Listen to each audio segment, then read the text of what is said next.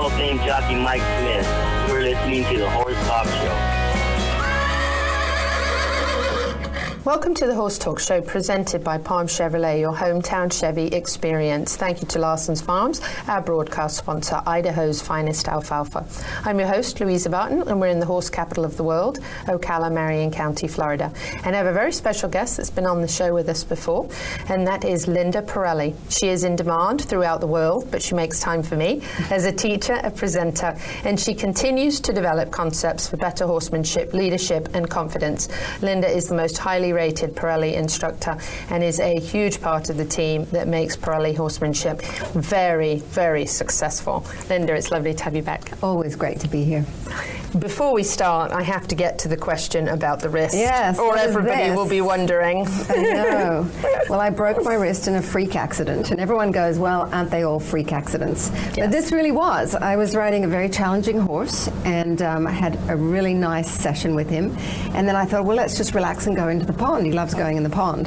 And so we were in there, and he was pawing and splashing and having fun. And then I went to leave, and he stopped and did it again, and then he exploded. And um, this broke on the way up, not from hitting the ground. Oh, I kind really? of fell half in the water and half out of the water. And I didn't even realize my wrist was broken at first because I landed on my butt. Oh. And then I saw my wrist and I was like, yep. And you were that's like, broken. So it actually broke on the way up with the force of the explosion. Really? Mm. And I think what happened was his boot was coming off and it scared him. So who really knows? And so, you know, people, it's really funny because I've had a couple of comments about it. Um, you know, one of them is, well, it's good to know you're human. It's like, yeah, you know, we are human. Thankfully, this happens very, very rarely. You know, we rarely have accidents with horses. And um, the second thing is, um, people go, well, what would you do differently? And well, in hindsight, I wouldn't go in the pond. By that time, it's too late, right? Yes, exactly. So the good news is it's a clean break, and um, I'll be out of this in a week. Oh, so that's good. like four weeks. So, Good. Yeah. Is it, are you, have you been able to ride? I haven't ridden mainly, not so much because of this, but because my butt hurt. Oh. so it's like my hip and my ribs hurt. Nothing was broken, but they were bruised. So they were bruised. Yeah. And so I just thought, well, I'll hone my teaching skills instead of riding right There now. There you go. It's a good plan. so, um, the first thing I kind of want to talk a little bit to you about is the importance of the foundation of dressage. And I know growing up as an eventer, a low level eventer, um, the one thing I really didn't like doing was dressage. I thought it was boring. I wanted to go out for a really good gallop, and, and for me, it was just way too slow. Now I have a much greater appreciation for it, and I think it's incredible to watch. And now I know what goes into the discipline, and there is a great deal of discipline my and a lot of training and a lot of fitness and everything that's really needed. But can you talk a little bit about why it's such an important foundation, really, for all disciplines? Yes, um, I think first of all, I want to say that I'm not a dressage expert, right? I'm a horsemanship expert and horse psychologist, and dressage for me is my passion, you know. And you and I are a little bit similar because I, you know, loved going fast and jumping everything and eventing, and dressage, you know, I had to do, and I always thought it's just something you do when you're a little bit scared and, you know. a bit of a chicken rider. Yeah, and I had no idea how and how difficult it was. And then as I, you know, so I, I started doing dressage, and my horse didn't want to, and that's why I met Pat Parelli, because um, you know I was having a lot of trouble. And so when I came back to dressage about 10 years ago, because I'd been traveling and teaching natural horsemanship. But then I thought, I've got to get back to me. You know, what do I want to do? And I was really shocked at how challenging it is. And not to turn anybody off dressage, but it's much more of a mental game than people realize. And um, certainly I didn't realize. I thought it's just steer your horse around in circles. How hard can this be? well, it's really hard to do well. But if you start looking at things like the scale of training and put everything next to that, it's not just going around in circles. It's rhythm, relaxation, contact, schwung, straightness, collection, right? And if you follow that, then you'll train a horse gymnastically in a very correct way and in a in an empathetic way. It's not about get your head in and down and you know make it's it happen. relating to the Yeah. horse, right? Yeah. Correctly, because Yeah. you can be off and put the horse. off. Absolutely. And you know, we have a saying it's like do in your body what, what you want the horse to do in its body. And I know one of our sessions is going to be talking about posture and balance. But if you're crooked, how's the horse going to be straight? You know, you can straighten the horse all you want.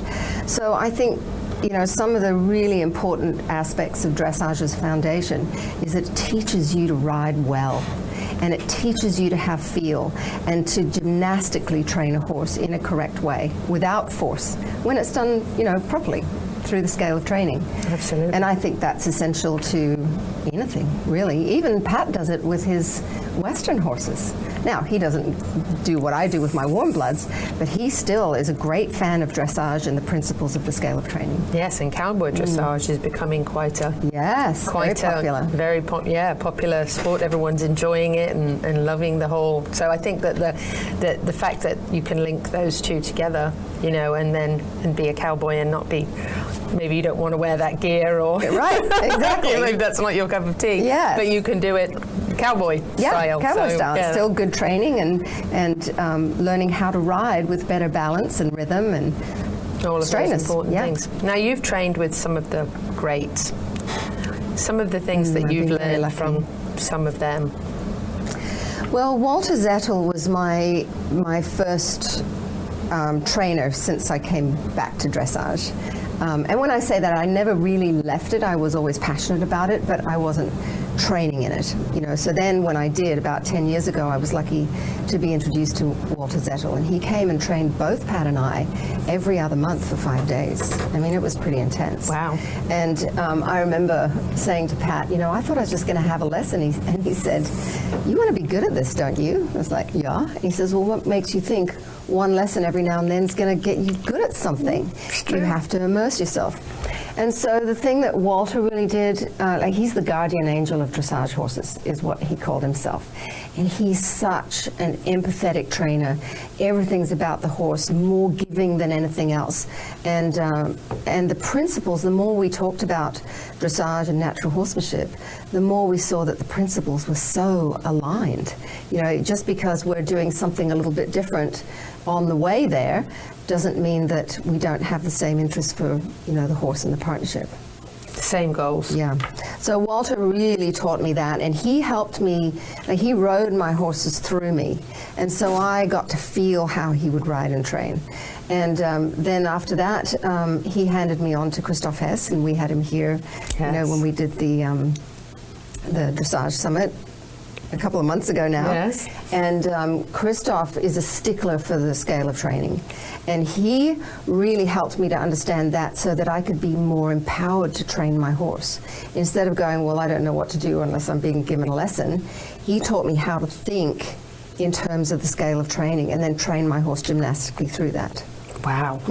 He's I've a lovely chap lucky. too. I Yeah. so enjoyed He's one of the him. most positive dressage trainers I've ever I've ever experienced. Everything is to make it easy and to be to make it easy for the horse, not just the rider. So how do you really get in tune with your horse in dressage? Um, well, the goal is harmony, right? And so in Parelli, we, we think about mental and emotional harmony as well as physical. And so um, the way that I think about it is I'm doing this, how about you? So instead of telling my horse what to do, I just do it in my body. So the way that I sit, the length of my reins, and how I use my body for each of the gaits or the lateral movements or bending or whatever is I do that. And then I, I help the horse to find how to be in harmony with that. It sounds really a little bit esoteric. But you know, if I think about how I used to ride it before my natural horsemanship education, I used to just tell my horse what to do.